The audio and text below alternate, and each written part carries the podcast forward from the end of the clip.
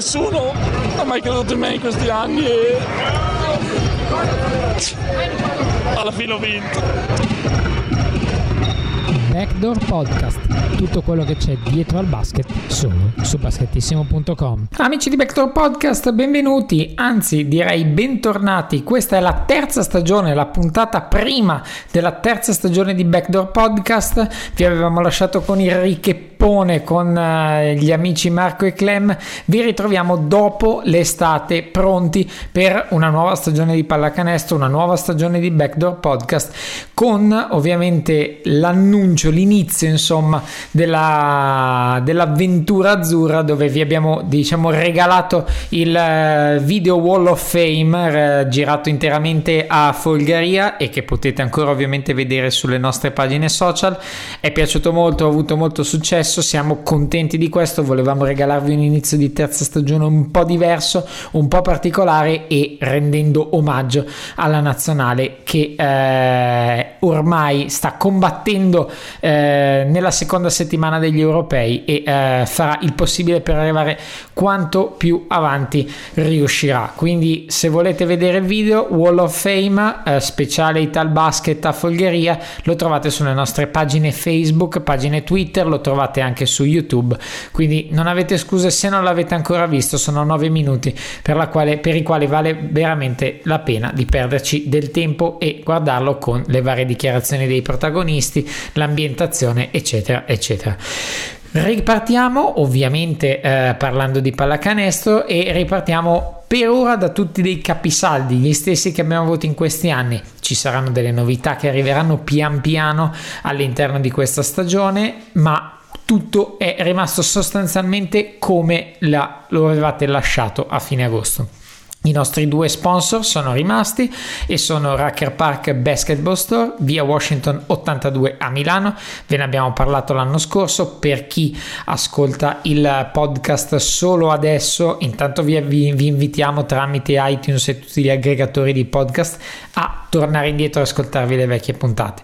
Invece gli affissionati conoscono il posto, il negozio del basket. Racker Park Basketball Store può aiutarvi in qualsiasi bisogno bisogno voi abbiate per quanto riguarda il, gli indumenti sportivi, le scarpe, sono arrivate le nuove Under Armour nella fattispecie nell'ultima settimana, ma ovviamente non solo, ci sono le nuove magliette brandizzate Racker Park con i protagonisti dell'NBA sotto forma di cartone del latte molto molto divertenti. Vi invitiamo ad andare a vederla sul loro, sulla loro pagina facebook. Insomma siamo eh, tornati noi come sono tornati loro in via Washington 82 a Milano. Racker Park Basketball Store è il negozio del basket quindi preparatevi per la nuova stagione a dovere e andate a fare razzia di tutto quello che eh, potete a livello di vestiario, scarpe, eccetera, eccetera. Ovviamente il secondo eh, sponsor rimane sempre il Mind the Gap in via Curtatone 5 a Milano,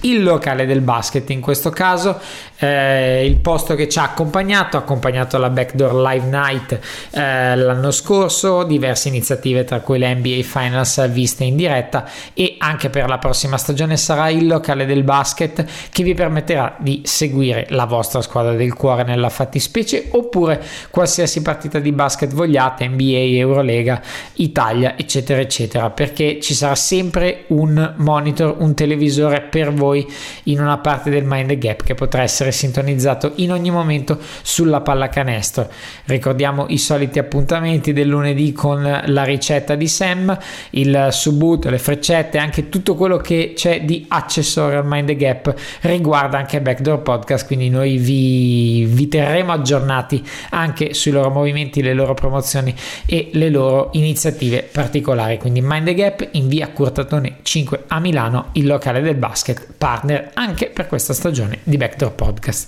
Ora vi abbiamo fatto il classico riassunto di inizio stagione delle puntate precedenti, tantissime puntate, questa è l'85esima, 84 due stagioni. Siamo pronti per la terza e siamo pronti per entrare veramente nel vivo. Il primo ospite di quest'anno è eh, un ospite molto importante, è un amico, un collega che eh, tratta la pallacanestro reggiana da ormai tanti anni, la segue da tantissimo tempo, prima da tifoso e poi da diversi anni ormai da addetto ai lavori, eh, come lui stesso ha detto, vicino alla stanza dei bottoni. Eh, possiamo dire che abbiamo, tra virgolette, iniziato la carriera giornalistica insieme. È bello ritrovarlo, è bello parlare con lui di una realtà, di un'eccellenza del nostro basket italiano che lavora tanto sulle giovanili, lavora tanto sulla prima squadra e lavora sempre ormai da anni con grandissima logica, grandissima intelligenza e senza farsi prendere necessariamente dalla frenesia del risultato che il basket attuale eh, impone in un certo verso. Quindi do il benvenuto innanzitutto ad Alessandro Caraffi da Basket Time Reggio Emilia amico, collega come detto che segue il basket reggiano e ce ne parlerà proprio in questa puntata. Quindi benvenuto Alessandro a Backdoor Podcast. Grazie, grazie mille per l'invito. Sì, ormai, ormai sì, ma non ci si stanca mai. Eh. È sempre un, un, mercato e un'esperienza in evoluzione. Verissimo, e eh, noi appunto racconteremo in questa puntata quello che è stata più o meno tutta la storia recente della, della pallacanestro reggiana, partendo dall'anno che sostanzialmente ha gettato le basi di tutto ciò, 2011-2012 arriva la promozione e già la prima stagione in Serie A eh, è qualcosa di importante, cioè dimostra realmente quello che poi la Reggiana ha fatto negli anni, ovvero quello che ha fatto anche Trento, per fare un esempio vicino che io paragono spesso, programmazione, eh, fare andare passo passo, ragionare, fare le cose bene poi anche investire molto sugli italiani, ma ci arriveremo. Diciamo il manifesto della pallacanestro reggiana è fare le cose con senso.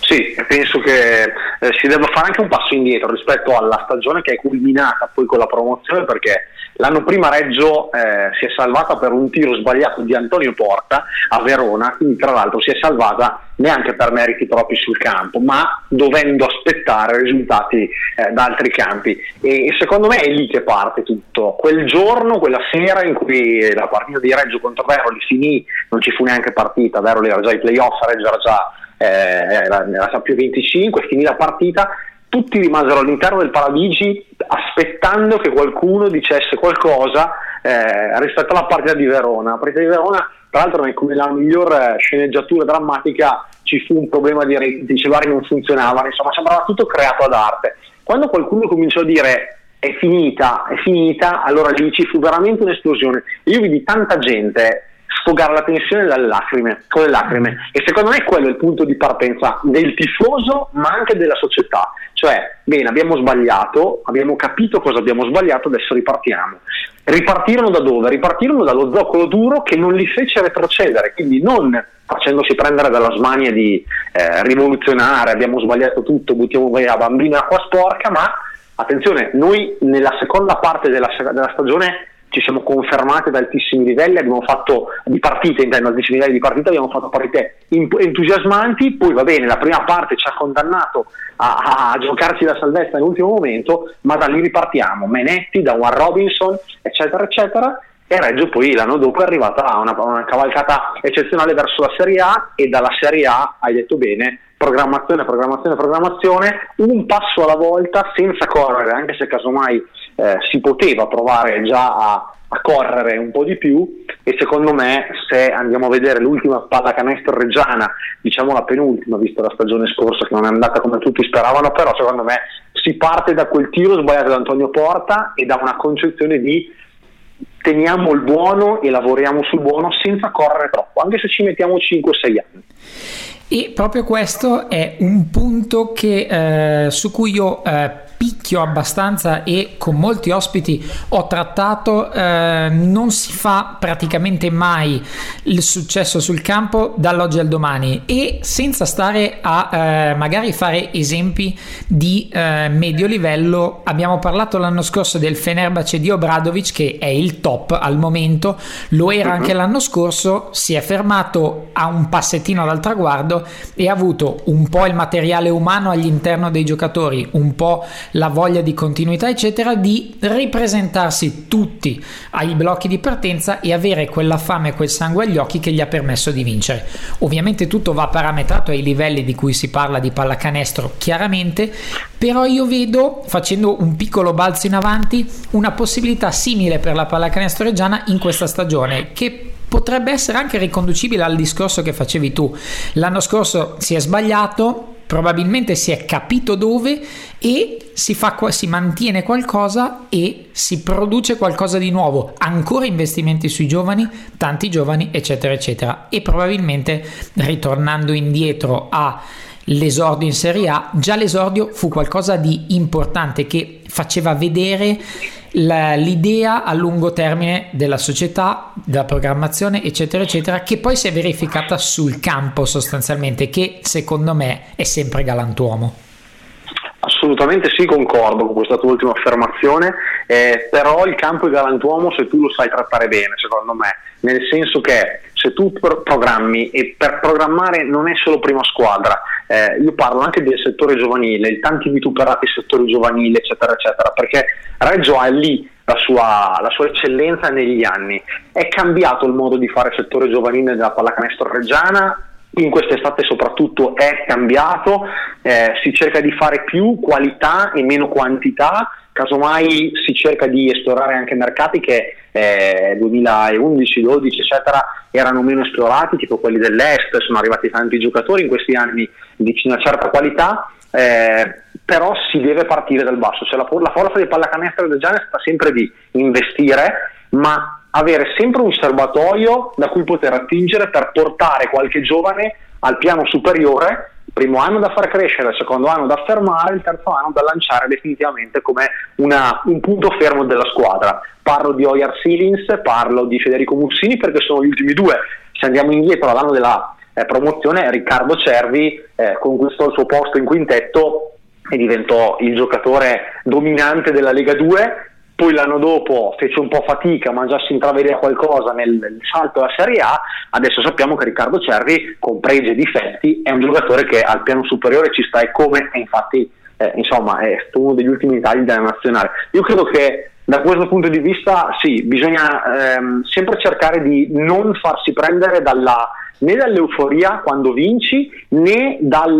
dal, dal disfattismo quando le cose non vanno bene secondo me il pregio di pallacanestro reggiana di quest'anno, di quest'estate, è proprio questo, cioè è vero, abbiamo capito cosa non andava, probabilmente sono errori che capitano una volta ogni tanto, nel senso che sono situazioni particolari, non è stata una situazione eh, molto canonica quella dello scorso anno, però cambiamo, ma ripartiamo da alcune certezze, perché se ripartiamo da zero, come alcune squadre purtroppo devono fare ogni anno, ecco secondo me lì si va veramente a tirare, un, a tirare due dadi. Eh, Piero Bucchi anni fa in un'intervista mi disse io vorrei fare come Reggio Emilia, cioè arrivare all'estate e dire bene allora partiamo da 1, 2, 3 e gli altri li cambiamo, non è poco. Ma io non posso, era Brindisi allora, perché noi non abbiamo un settore giovanile né una programmazione a lungo termine retroattiva che ci permetta di dire andiamo avanti con alcuni giocatori. E fa io di questo, eh, a questo, questo lo invidio molto di Reggio. Ed è stata una frase che mi è sempre rimasta impressa perché a volte da dentro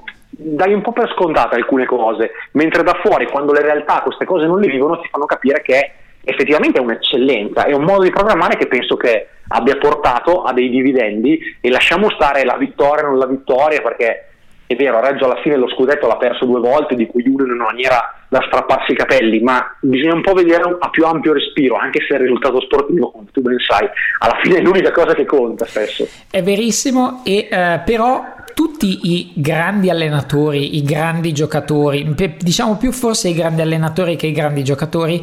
hanno anche a questi microfoni, quei pochi che abbiamo avuto, eh, hanno sempre parlato della big picture, quello che dicevi tu, una figura più ampia che prevede sicuramente il risultato del campo, il risultato sportivo, che però è sempre legato anche a delle contingenze. Tu hai fatto l'esempio e poi ne parleremo dello scudetto perso con Sassari da strapparsi i capelli e parliamo di uno scudetto deciso da una tabellata sostanzialmente, se vogliamo ricondurla, cosa sbagliata, a una situazione. Quindi ci deve essere sempre il eh, non il bicchiere mezzo pieno, ma guardare nella totalità. Reggio dopo quella situazione è riuscita a tornare in finale, che secondo me è un valore aggiunto incredibile. Lasciamo stare e ovviamente ai tifosi fai fatica a farlo capire che hanno perso un'altra volta, un'altra volta in casa, eccetera, eccetera.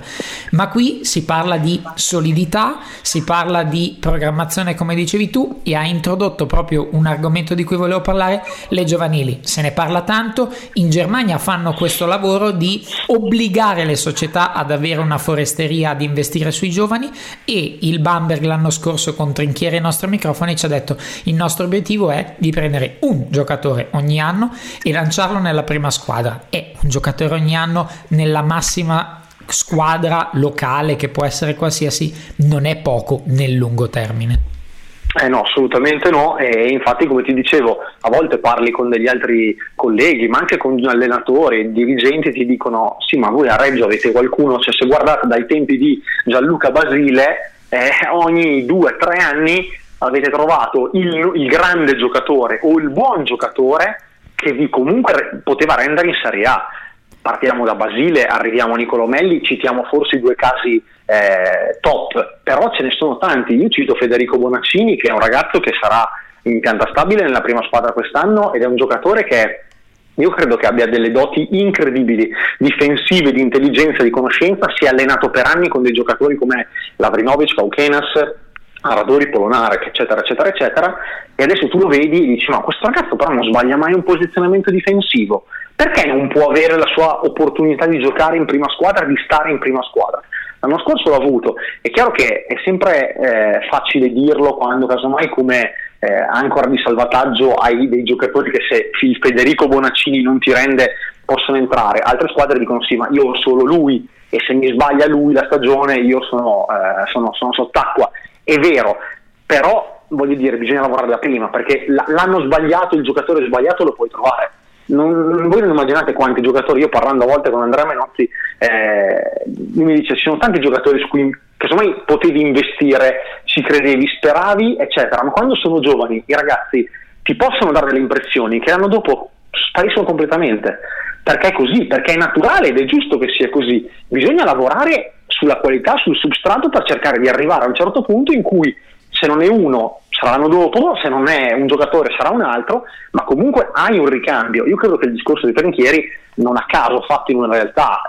ormai di massimo livello Eurolega eh, come organizzazione, come resto, e, e, lo dico perché Reggio si è giocato a Bamberg e, si è visto che era già un'organizzazione eh, 3-4 anni fa di altissimo livello, lui lo può fare, ma non è così semplice purtroppo io penso che sia quello e scopro l'acqua calda, eh, intendiamoci, non è che arriva eh, Alessandro adesso tira fuori il problema, lo sappiamo tutti, cioè il problema del, del, settore giovanili e di quanto si è investito nel tempo. Troppe squadre, troppe società, non per colpa, casomai per necessità, però vivono alla giornata e hanno vissuto alla giornata. Forse investire meglio ti portava uno a investire meno nel tempo e oggi a trovarti con delle, delle stabilità maggiori.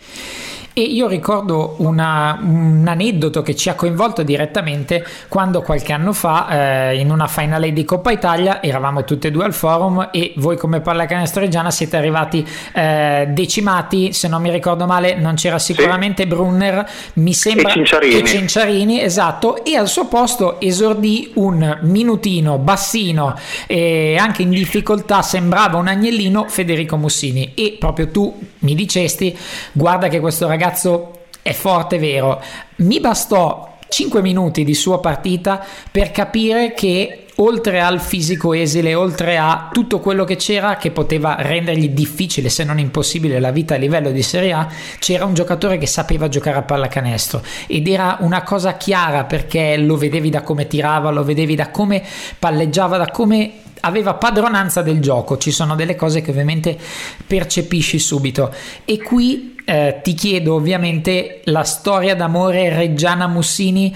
eh, è nata dall'inizio e soprattutto fa dei lunghi viaggi come dice la canzone e poi ritorna come quest'anno. e poi ritorna, esatto, e, e io penso che sia, eh, sia, stato un po' giusto così. Reggio Mussini, a parte che partiamo, parliamo di un giocatore che eh, ha un fratello che è più grande, vive di basket nelle minors reggiane, eh, ha una famiglia che vive di basket perché la madre è una eh, dirigente della scuola basket Reggio Emilia, cioè la, diciamo, la parte eh, che cura più i ragazzi, i ragazzi più giovani eh, che poi verranno gestiti casomai da Pallacanestro Reggiana, che è direttamente di Pallacanestro Reggiana, che è una scuola basket, lei vive nel basket, quindi è un predestinato naturale. Eh, io mi ricordo questo ragazzino perché abitava proprio di fronte a casa mia fino a qualche anno fa eh, piccolino piccolino rispetto al fratello eh, poi lo vedevi in campo e dicevi cavolo ed era piccolissimo eh, minutissimo sembra un bambino ma ci sa fare poi cresce cresce cresce eh, ti trovi Federico Mussini che decide di andare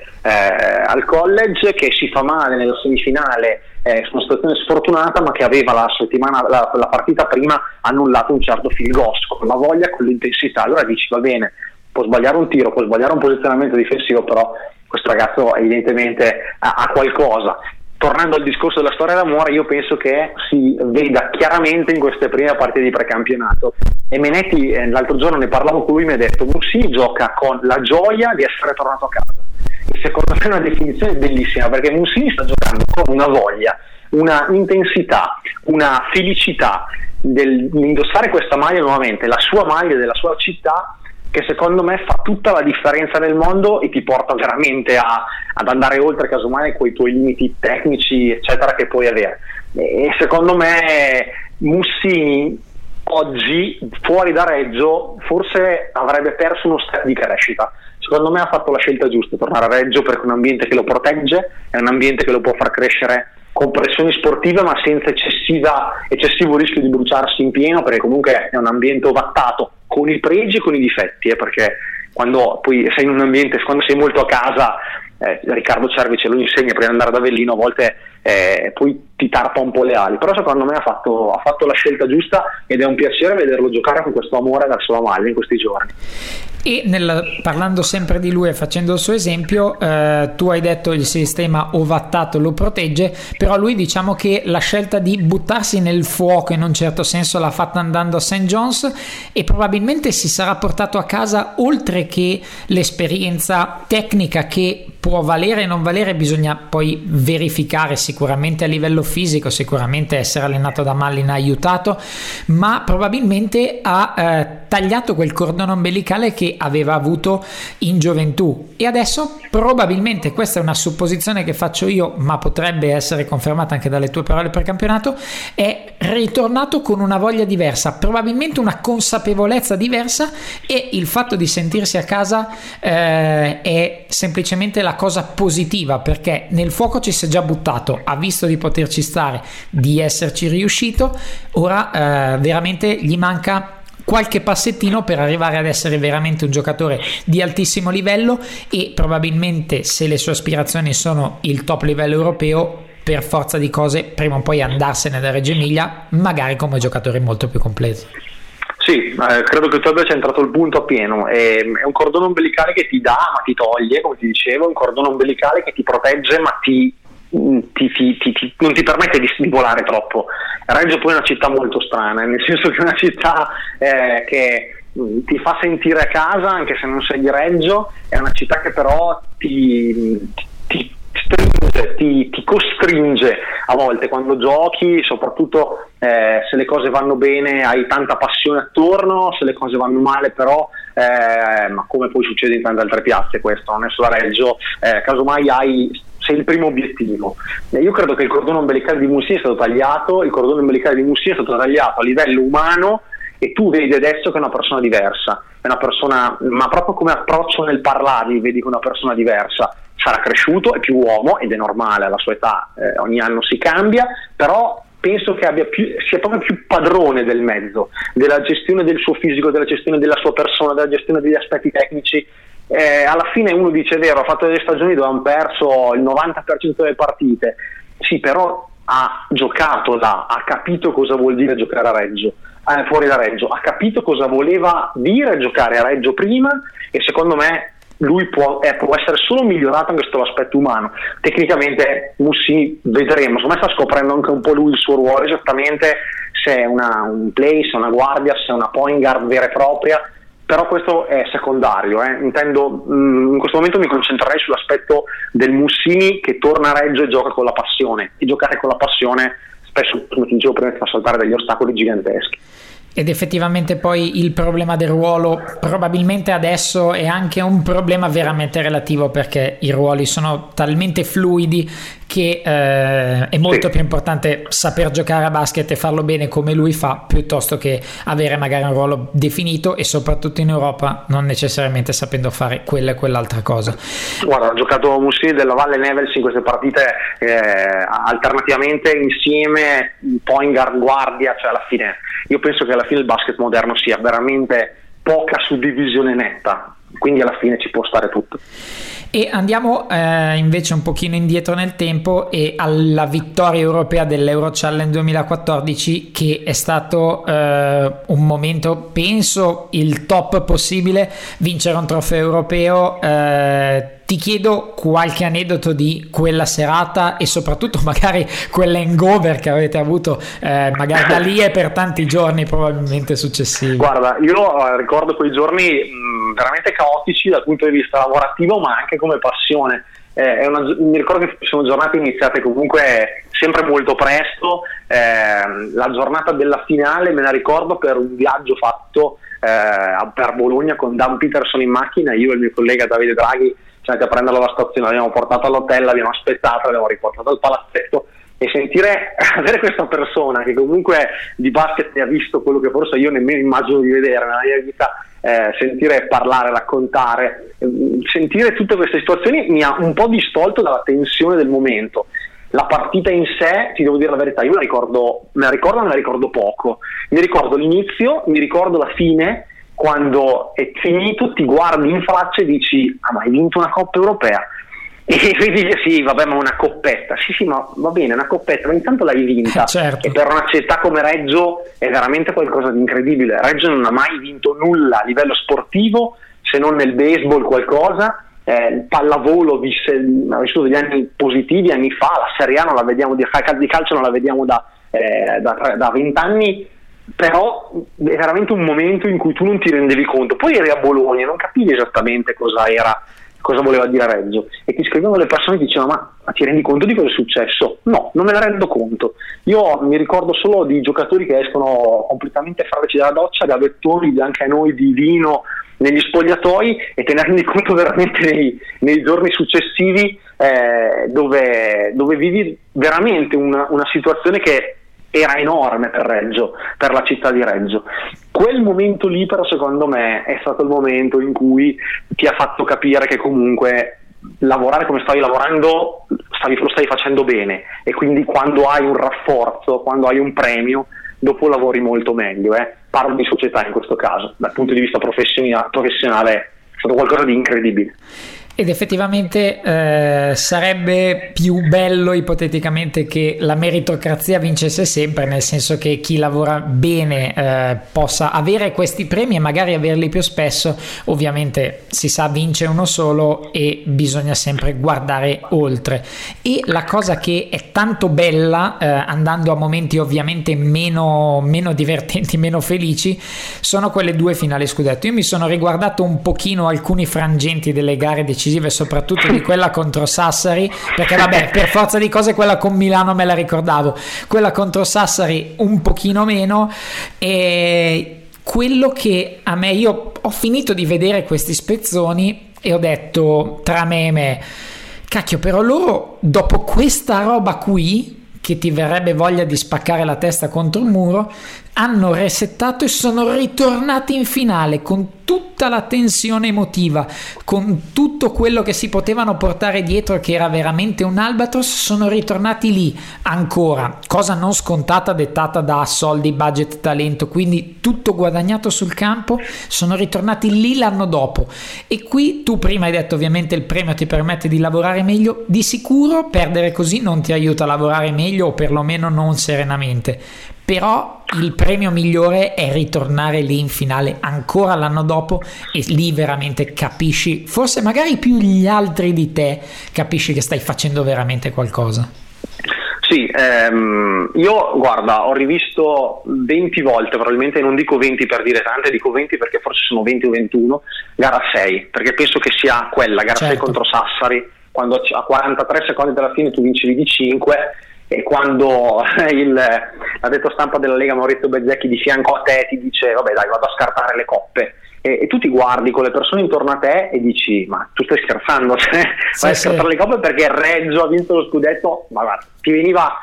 cioè, mi viene ancora guarda la pelle d'oca a dirlo. E poi la riguardi e dici potevi vincerla qui potevi vincerla qui potevi vincerla qui. Vabbè però questo è passato. In quel momento lì però secondo me non è stata solo una botta gigantesca per i tifosi, per la squadra, per noi perché guarda quei giorni, eh, poi tu l'hai vissuto delle finali scudetto, ma mh, mm, tra Brindisi, Venezia, eh, Sassari, io ho fatto 40 giorni di, di follia totale dove non, non, mi ricordavo più niente. È stato un ritmo meraviglioso giornalisticamente parlando dove sono entrato veramente in sintonia con la squadra, dove hai vissuto delle esperienze che ti, ti rimangono e non conta niente aver perso la partita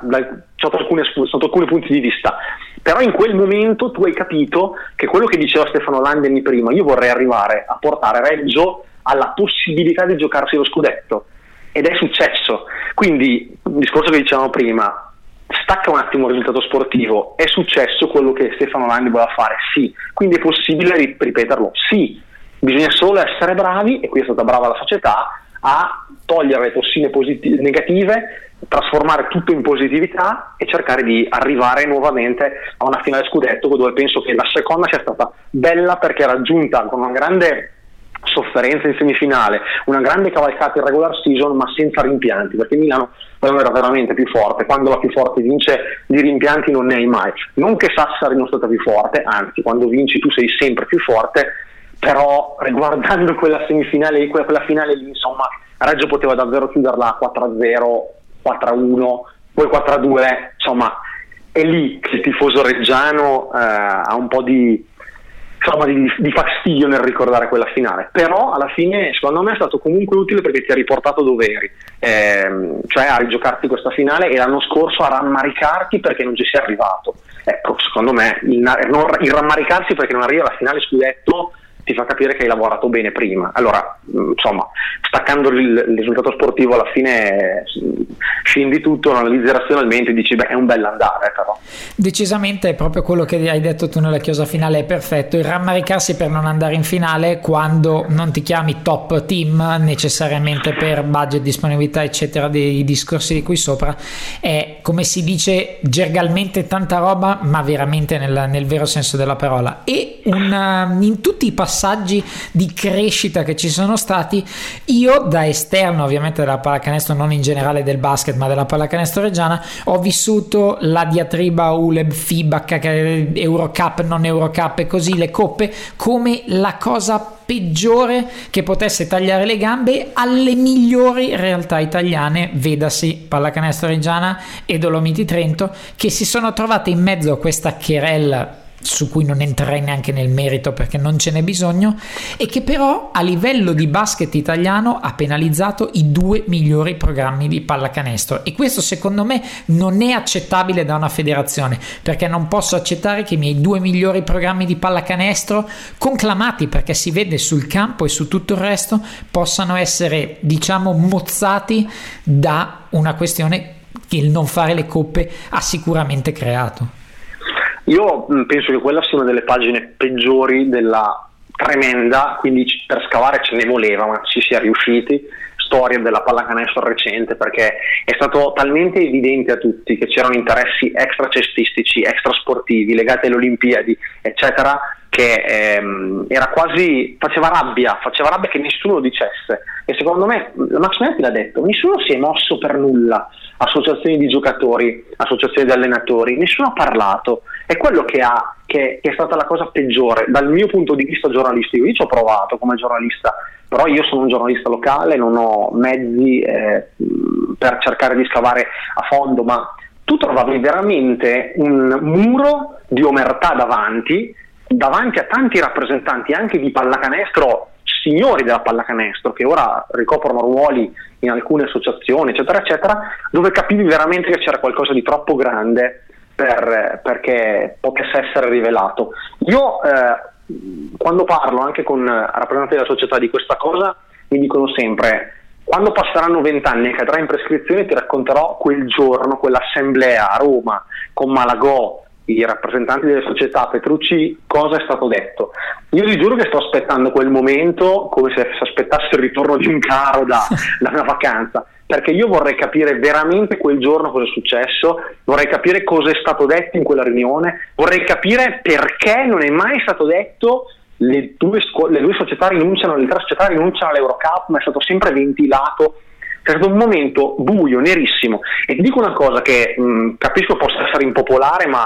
mh, cerco di farmi capire per spiegarla meglio. Il fatto che Trento l'anno scorso sia arrivata in finale scudetto è stato tremendo per questo aspetto, ma non per Trento che se l'è meritata, è stato bello, tutti abbiamo fatto il tifo probabilmente per, per la Cenerentola, tifo nel senso che la Cenerentola riscuote sempre eh, maggiori simpatie rispetto alla favorita che era Venezia che ha vinto meritatamente, però quando a Reggio si dice l'Eurocup, la rinuncia forzata all'Eurocup ha inciso tanto sulla stagione, la gente dice sempre, eh sì, ma guarda Trento, quindi sono cavolate. Non è vero, perché Trento ha trovato una chimica incredibile, ma sono quelle stagioni che ti capitano una volta ogni tanto, con quelle botte che prendi come Trento ha preso e Reggio hanno preso con l'Eurocup. Quindi probabilmente questo eh, aspetto del Trento in finale ha smorzato un po' il problema.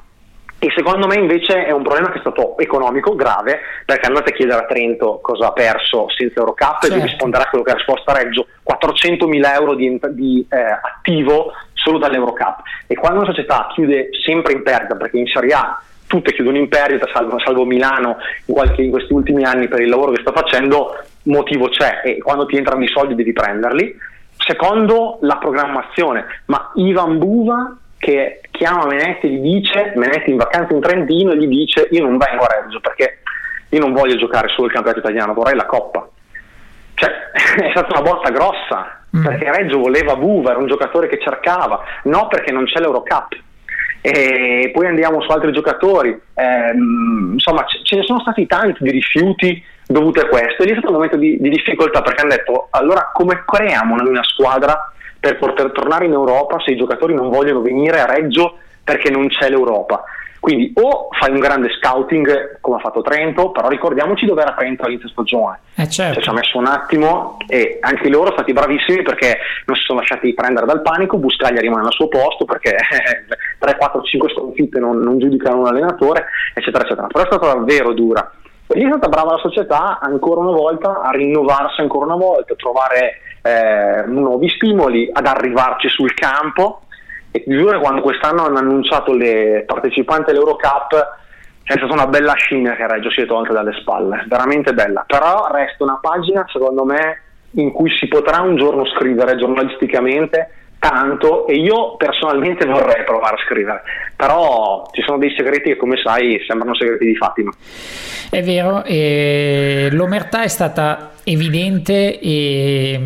e, anche fastidiosa dal punto di vista giornalistico ovviamente e dal punto di vista proprio della, della pallacanestro in generale. Eh, purtroppo è andata così, ma è veramente una pagina nerissima che io eh, da non coinvolto eh, lavorativamente, emotivamente, ho veramente sofferto pesantemente, quindi posso immaginare chi era coinvolto, quanto possa aver sofferto, ma qui non ne faccio neanche una questione di coinvolgimento emotivo, tecnico, lavorativo, eccetera. È proprio una pagina nera per la pallacanestro in generale. Che si chiami la penalizzata Reggio Emilia, Trento o Canicattì, non cambia assolutamente nulla. Assolutamente, assolutamente. E ora, eh, ritornando al tuo discorso iniziale Reggio Emilia, eh, situazione particolare, vorrei coinvolgerti su eh, due individui, comunque due eh, giocatori che hanno fatto e stanno facendo un po' la storia della pallacanestro reggiana. Uno è Andrea Cinciarini, che è stato per tempo il simbolo della pallacanestro reggiana, e poi eh, qui magari tu puoi aiutarmi meglio a capire quando è stata scelta Milano. Eh, gli sono state buttate addosso cose e rimango sul vago. Ti chiedo eh, quanto questo fa parte del Reggio Emilia virgolettato difficile perché sono anche state dette e lette cose abbastanza pesanti su una scelta che come i vari Kevin Durant e compagnia cantante sono scelte professionali. Uno non rinnega nulla non fa niente di eh, sbagliato o di immorale rispetto a qualche istituzione a qualche squadra o a qualche proprietario fa una scelta professionale condivisibile o meno ma secondo me in questo caso deve essere sempre rispettabile sì, eh, fa esattamente parte di questo. Reggio Emilia eh, si stava ripetendo quest'anno con la media della Valle, nonostante la media della Valle non abbia detto una singola virgola da fine stagione a una settimana fa, dieci giorni fa, quando ha rilasciato la prima intervista. Reggio è così, Reggio si sente tradita, ti vomita, ti scarica, ti, ti calcia e a volte, e questo è un grosso problema moderno, eh, i social network purtroppo sono una cassa di risonanza vergognosa e tremenda rispetto a tutto quello che viene fatto e detto, perché poi il gesto viene eh, condiviso, viene eh, analizzato, viene strumentalizzato ed è, veramente, ed è veramente brutto. Io ho un'opinione sulla vicenda Andrea Cinciarini eh, ed è esattamente quella di un giocatore che ha fatto una scelta professionale che tutti avremmo fatto se nel nostro lavoro ci fosse offerta una possibilità di crescita professionale, nessuno escluso, non ci credo che nessuno, che qualcuno avrebbe detto no, io resto qui. Eh, ci sono modi e modi casomai di mh, usare il mezzo stampa, ecco l'unica cosa che posso imputare uh, ad Andrea è stata quella casomai di dire un po' troppo in quei giorni, forse era meglio evitare parole, evitare qualsiasi tipo di dichiarazione, però ci sono anche colleghi che a volte scavano, scavano, scavano, ti portano a dire quello che, che vogliono, sono bravi loro, non sono bravi loro, questo non lo so, però mh, ci sono anche parole che sono state un po' strumentalizzate. Cioè quando un titolo esce su un giornale è andato, che tu l'abbia detto o non detto non se lo ricorda nessuno, non lo sa nessuno, quello è quello che il giornale ha scritto e quindi è quello che tu hai detto. E secondo me in quei giorni c'è stata un po' una commissione di eventi che hanno generato tutto questo. Il, la parte 2 del, del, caos Cinciarini, cioè quello alle Final 8 dell'anno scorso, io sono veramente la, la, l'ultima persona al mondo che può essere eh, tirata dentro questa polemica perché se uno segue un po' la NBA e sa quello che fece Marco Bellinelli a Chicago con quel gesto, mh, sapeva perfettamente cosa Cinciarini voleva dire. Quindi non c'è stata polemica mai. Qualcuno l'ha strumentalizzata, qualcuno aspettava solo quello, qualcuno lo sta aspettando ancora. Qualcuno sta provando ancora a far passare Cinciarini quando non gioca in nazionale, ecco il fallimento, ecco dove sei andato. Io mi, mi, trovo veramente in una posizione, come tu ben sai, giornisticamente parlando, non puoi intervenire sempre, anche perché poi sembra che tu sia l'avvocato difensore e Andrea Cinciarini non ha sicuramente bisogno certo. di avvocati difensori. Però eh, sì, si è andati molto oltre, si è andati molto oltre e la vicenda media della Valle qui quest'anno si stava per ripetere ancora una volta e secondo me quello è un problema di Reggio. Reggio deve capire che la cultura sportiva non è solo il giocatore nato in centro storico che gioca per tutta la vita con la tua maglia, ma è che adesso i campioni, soprattutto quando hai dei campioni, Andrea Cinciarini, volenti o non lenti, è un campione, eh, possono cambiare casacca, possono andare da un'altra parte, possono tornare come ha fatto Riccardo Cervi, eccetera, eccetera. Qui Reggio dimostra la sua provincialità e secondo me i reggiani, noi reggiani, mi ci metto in mezzo anch'io, devono imparare, seguendo lo sport di vertice, perché pallacanestro reggiano è diventata di vertice, a fare uno step. E secondo me facciamo ancora un po' fatica. Effettivamente tu hai già spiegato perfettamente dove volevo arrivare col secondo soggetto ovviamente a medio della valle, quindi chiudo chiedendoti l'ultima cosa sulla pallacanestro reggiana che sarà. Eh, il, io mi tolgo il cappello eh, in maniera del tutto onesta nel vedere cosa ha fatto quest'estate eh, andando a prendere giocatori come Candy, come De Vico, quindi ritornando ancora a investire sugli italiani, ovviamente Mussini che era un nome diciamo più facile da spendere, mentre per prendere i Candy e per prendere De Vico bisogna andarci sì e va bene, ma poi bisogna anche valorizzarli e loro sono sicuramente all'interno se non dei perni del progetto. Quindi ti chiedo cosa aspettarsi da questa Reggiana per la prossima stagione, posto che credo fisiologicamente a livello iniziale ci sarà una certa crisi di rigetto e anche probabilmente di inesperienza, come fisiologico che sia, ma che abbiamo già visto che la società e tutto l'entourage sapranno già come gestire. Sì, ehm, io credo che quest'anno sia una stagione dove si riparte dall'identità reggiana. Eh, un, mm, ti rubo un secondo in più perché faccio un passo indietro. So che mi fa piacere che l'abbia detto tu, eh, il Candy, il De Vico, il Mussini, perché sai, quando eh, Frosini eh, è andato a cercare a Reggio si diceva eh, ma Lega 2, ma chi è questo? Questo De Vico, ma, ah, ma Nevels, ma chi è? Ma Moser, chi è? Vedi, siamo un ridimensionamento, retrocessione. Ecco, solo che eh, l'opportunità che ti dà questo lavoro è di entrare veramente, casomai non nelle stanze dei bottoni, ma stare fuori dalla porta. E, e, a volte capisci certe dinamiche che quando ero tifoso non, capiva, non capivo e quindi i tuoi giudizi sono molto più approfonditi e a volte le, il lettore ti accusa di essere troppo di parte, di essere casomai troppo critico, di essere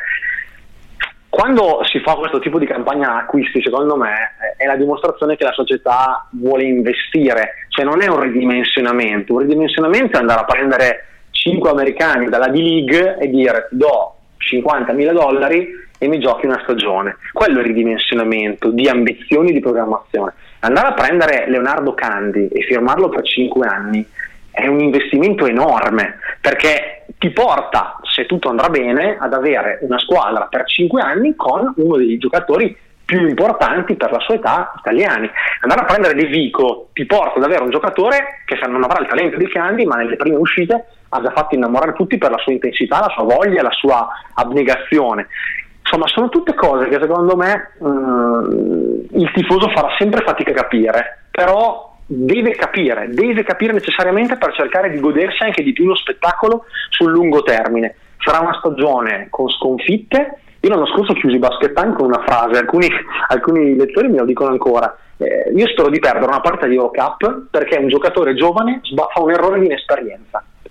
Perché secondo me è quello il nostro, il nostro DNA. Cioè io voglio che Mussini vada, vada a giocare a Istanbul e sbagli la trizza decisiva. Voglio che Candy perda il pallone, eh, non lo so, a Tel Aviv contro Dyson nella partita decisiva. Così mi piace perdere perché dimostri comunque su qualcosa hai lavorato. Hai dei giocatori che domani quella palla lì non te la perdono, quel tiro lì lo mettono.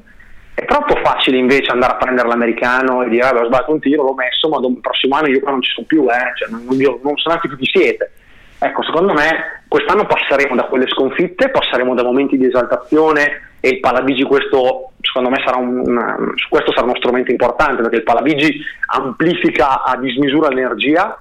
è una squadra con questa energia e vi garantisco che le prime amichevoli dimostrano questa squadra picchia, lotta, corre e difende e secondo me sarà una stagione che ci potrà togliere le soddisfazioni però bisognerà che tutti facciano uno step in avanti valutando anche non solo l'annata 17-18, ma quello che questi giocatori con l'esperienza maturata in quest'annata si porteranno avanti. Poi la società ha detto salvezza, va bene, ci salviamo, poi ci guardiamo, ci guardiamo dove siamo. Se dopo 20 giornate siamo a due punti dei playoff, non è che la società dice no, fermi tutti, ci siamo salvati. Cioè, beh, quindi voglio dire, eh, io credo che poi sai, quello sai anche tu, il tifoso vorrebbe sempre i Lavrinovic, vorrebbe sempre eh, sì. il Veremenko, il Di White, Purtroppo questi non ci sono, non ci sono più, poi alla fine a settembre ti trovi Marco Svili e tu dici ma Marco Svili ma arriverà perché è rotto, arriverà perché è bollito. E poi ti fa 35 minuti Eurobasket e dici oh allora pallacanestro Reggiana poi alla fine non è che ha smesso di investire, ha semplicemente fatto investimenti oculati in certi ruoli. Alcuni li, alcuni li, vinci come, alcuni li vinci come scommessa, alcuni le perderai perché è normale che sia così però secondo me eh, si parte da una, da una base che ti può dare nel lungo periodo tanto tanto tanto. Ed è la verità e eh, la chiosa finale di tutto questo ragionamento è che manca purtroppo in una crociata che conduco da anni e ovviamente anche per come dicevi tu non ci si può troppo esporre eh, la questione della cultura sportiva del fatto di non ritenere perché uno ha un'opinione, un prezzolato, un, un partigiano, eccetera, eccetera, nel momento in cui si capirà da un certo punto di vista, diciamo giornalistico, dalla nostra parte, virgolettato, di essere onesti intellettualmente, quindi non essere capziosi e ravanare, come dicevi tu, nel cercare lo scoop o millantare cose, dall'altra parte l'onestà intellettuale di capire che se viene scritta una cosa probabilmente è perché sei appena fuori dalla stanza dei bottoni, allora puoi avere una visione d'insieme maggiore. Il tifoso ha la visione del tifoso che va al palazzetto, chi vive da addetto ai lavori ha la visione della settimana di allenamento, della chiacchiera con Frosini, della chiacchiera con Landi, di quello che può essere le idee, le dinamiche del... e quindi per forza di cose chi lavora in, un determinato, eh, in una determinata zona ha una visione più completa poi anch'esso può sbagliare, eh? non siamo eh, qui a dire che i giornalisti non sbagliano mai, anzi, però probabilmente un minimo di provare a immedesimarsi nella mente degli altri potrebbe anche servire. Guarda, io l'ho sempre fatto e lo cerco di fare sempre, cioè rispondere anche a tutti i tifosi che ti chiedono, che ti scrivono, perché provare a migliorare un po' la cultura sportiva, ma non perché io debba essere l'insegnante della cultura sportiva, però far capire che anch'io casomai ero come loro quando ero tifoso, poi diventando addetto ai lavori, cercando, vivendo, vivendo a stretto contatto, perché in questi anni, eh, come tu ben sai, il nostro lavoro ci permette veramente di vivere delle esperienze incredibili, trasferte, viaggi con la squadra, eh, parli con i giocatori che casomai tutti vorrebbero anche solo una volta toccare, abbracciare, farsi una foto, tu gli parli, li senti, eccetera. Ti, ti dà una eh, visione a 360 gradi che a volte il tifoso non capisce perché ritiene che tu lo faccia perché ti dicono ah ma tu devi lavorare quindi devi parlarne bene. A me non viene in tasca niente parlare, dire che un giocatore ha giocato ma- bene o male. Io lo dico con onestà intellettuale come dicevi tu. Però a volte però penso che in, in, questi dieci anni di mia esperienza lavorativa una cosa che mi ha insegnato il basket è eh, vedere più sportivamente tutto.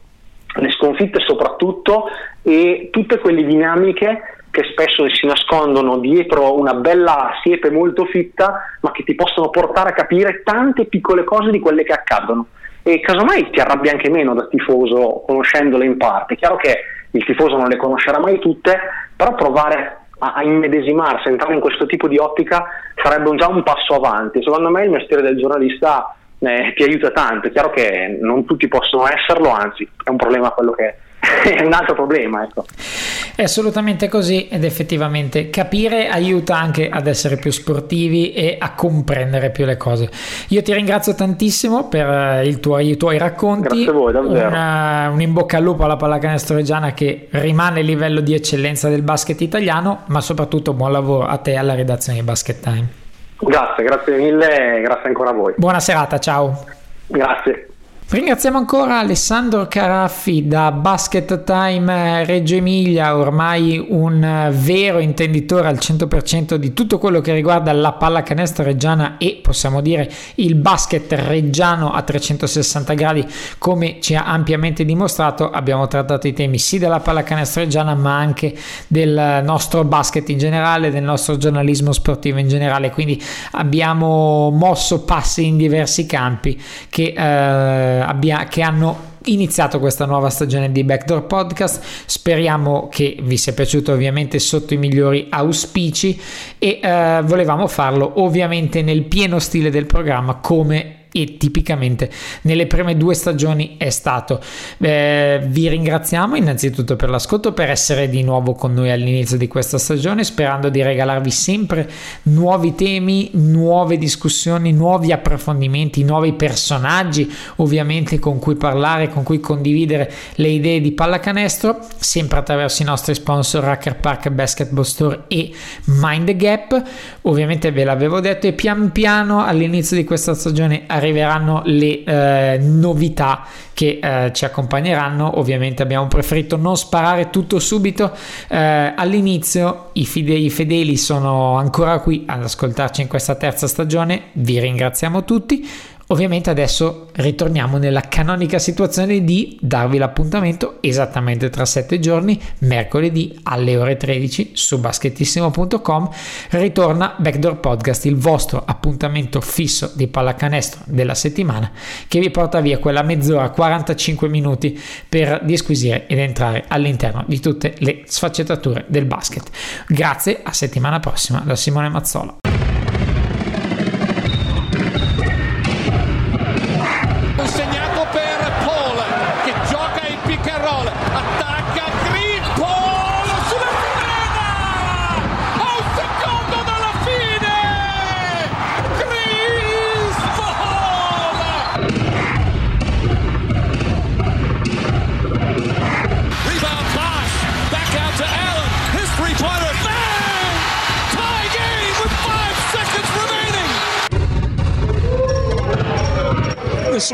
Nessuno, ha mai creduto in me in questi anni e